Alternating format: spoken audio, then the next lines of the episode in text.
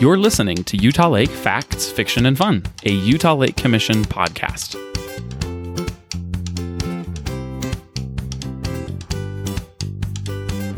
Hello and welcome back to the Utah Lake Facts, Fiction, and Podcast, hosted by the Utah Lake Authority. And my name is Sam Brager, your podcast host.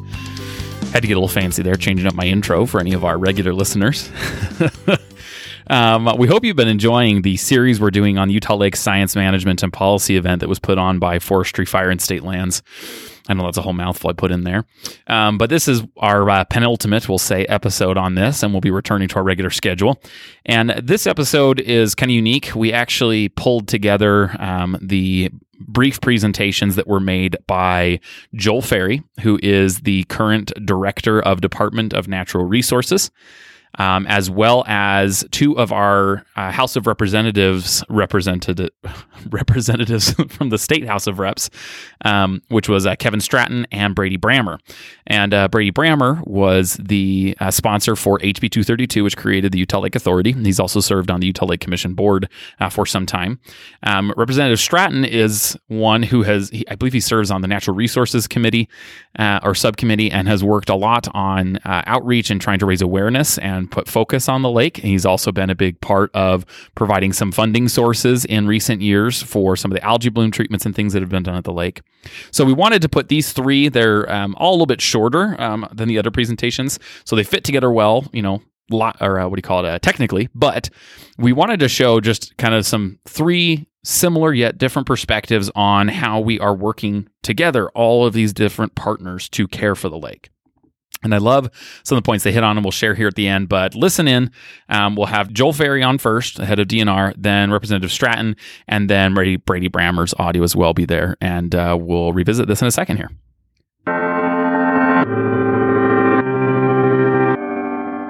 And um, Jamie, thank you for for having me here. And and I want to give a special shout out to Representative Stratton for really spearheading uh, tonight and, and bringing this together. I know this is a collaborative effort. And I really want to uh, thank former director Steed for put, you know, I'm here today because of him. Literally. If he wouldn't have stepped down, I wouldn't be here. So, uh, thank you. Um, but I, I want to echo some of his comments on that, that collaborative effort. Really, this is a uh, um, the issues that we're facing on Utah Lake are issues that no one single agency or entity or individual can do by themselves. We look at the broad scope and depth of the issues that exist there from water quantity to water quality to understanding the ecosystem of the lake to understanding the impact that we as humans and the growth are having on the lake. As we develop um, this valley, what additional impacts are we going to have? And how can we help to mitigate those? We truly have a gem in our backyards. And what a unique opportunity we have today. The attention's here, the focus is here. And I think that there's a willingness. Um, people recognize how incredible the lake really is. And so when we look at what's there and what we can do, what options are available, I think that we consider all of those options and we work as a collaborative team to come up with the right solution. This isn't me versus you, us versus them, anything like that. We can't go into our corners and kind of draw our red lines in the sand. We have to say, what can we do? Let's have an open mind, all options on the table. Um, and that's, I think, the approach that at, at, the Department of Natural Resources we want to take. Uh, we do want to come up with solutions. I think that as we look at, um, you know, there's there's a, a really big study that's being done right now by uh, the Department of Environmental Quality, a multi-year, multi-million dollar study that will be out in the next 18 months or so. And we're going to have some significant opportunity to look at some of the solutions and some of the opportunities that exist there. So I just want to thank you for being engaged, for being here tonight, for having um, and under uh, uh recognizing that this is an issue and it's something that we need to address together. So the work that's being done, I think, is absolutely incredible. We're going to come up with good solutions and we will ultimately come up with good outcomes for this real treasure that we have in our backyard. So thank you. And just know that we're here to help. So thank you.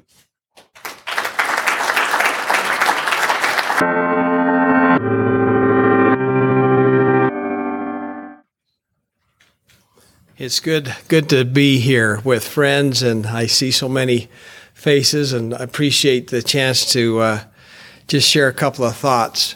It's it's a remarkable thing to consider the uh, resources that we have and the power of individuals getting together to be wise stewards. We, as a legislative body, we have uh, consistently strived to, in my tenure and my time there, to be seek to be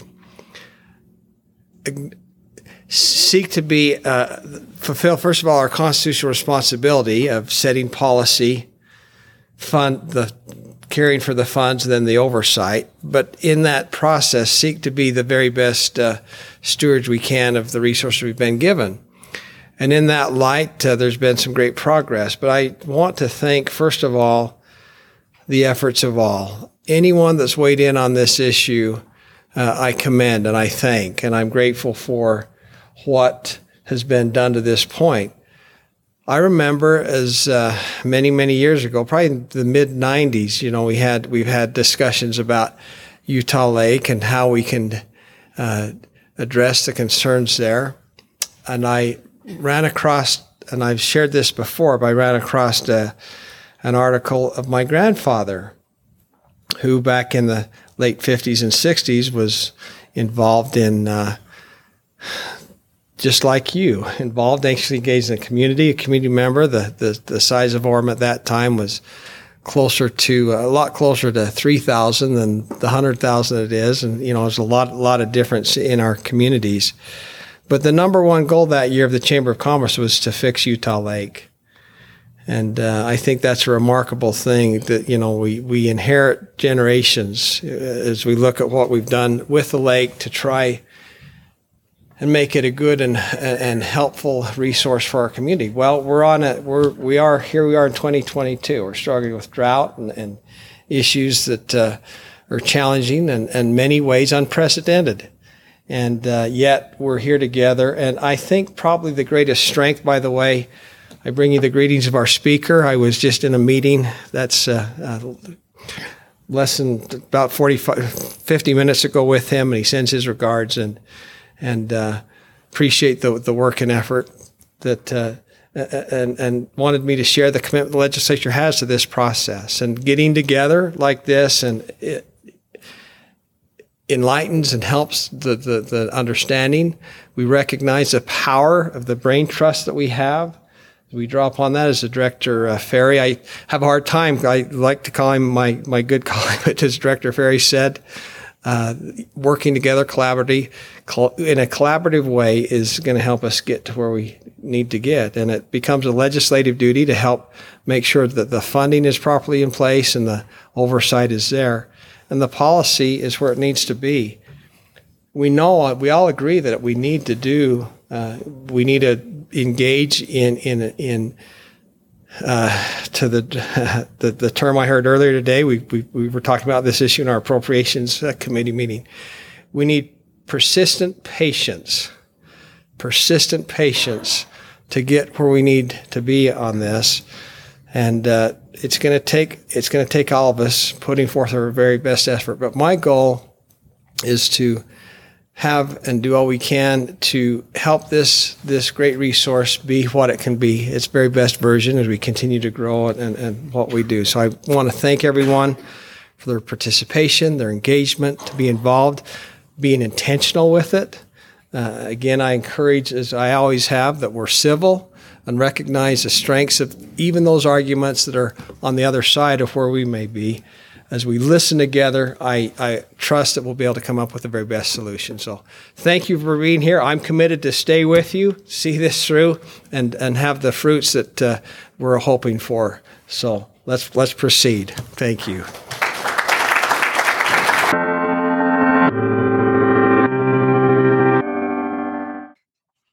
Okay, I will be very brief. Um, when you start out with legislation, uh, most of us are fairly pompous windbags, um, and me included in that. But in that, sorry, Kevin, you're not. Um, but it's a process of humility. And the reason why I say that is you start out with an idea, uh, with something that you're trying to bring up, And a lot of us have ideas. And the reason why we have ideas, you know, humans have ideas because we can kill our ideas instead of killing ourselves.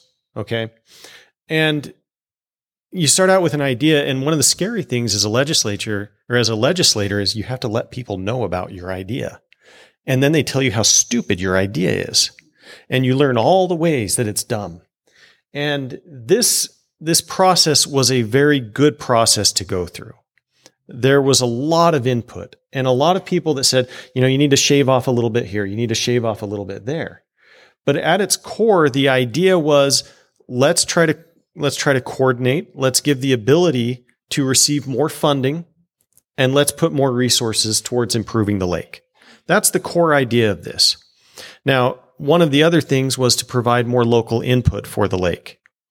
Uh, that you know, and and so in terms of funding, we were able to triple the amount of money that's currently there's a, little less between four and five hundred thousand that goes to the Utah Lake Commission. It's paid for largely out of a few state agencies, but largely out of the local communities around here.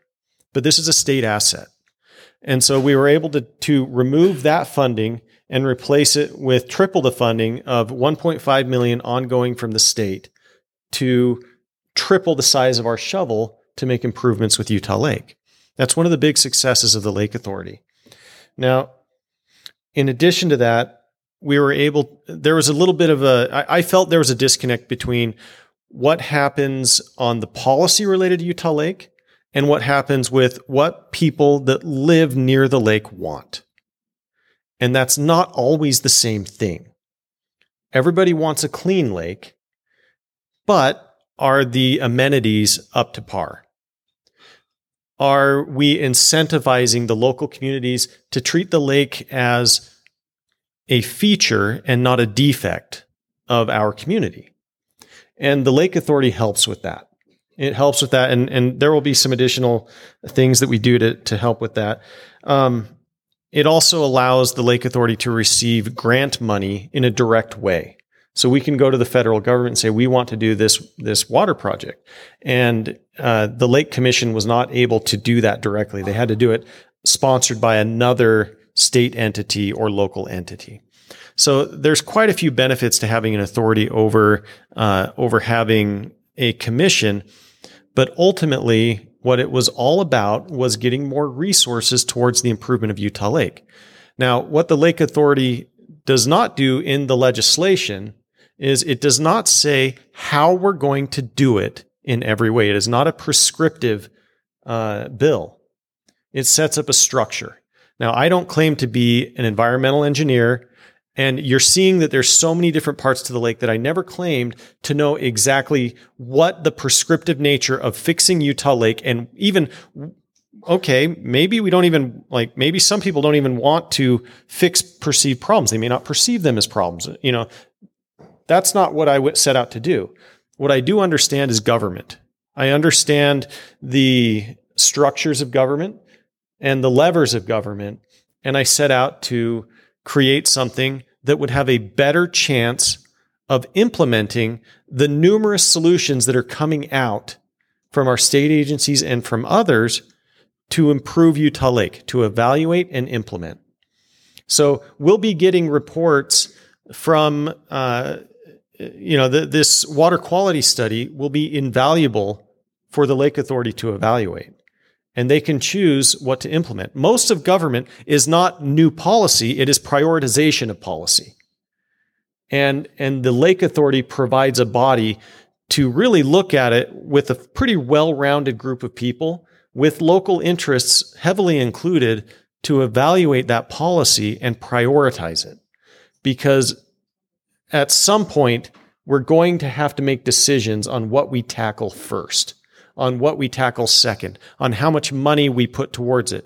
And they will, there will still be requirements to go to the legislature and seek additional funding because there won't be enough, or requirements to go to the federal government and seek grant funding because there won't be enough to implement everything that needs to be done or that is wanted to be done.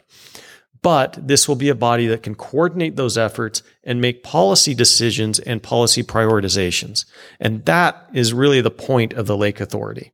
And they will make the decisions. It won't be something that I did by statute. So thank you.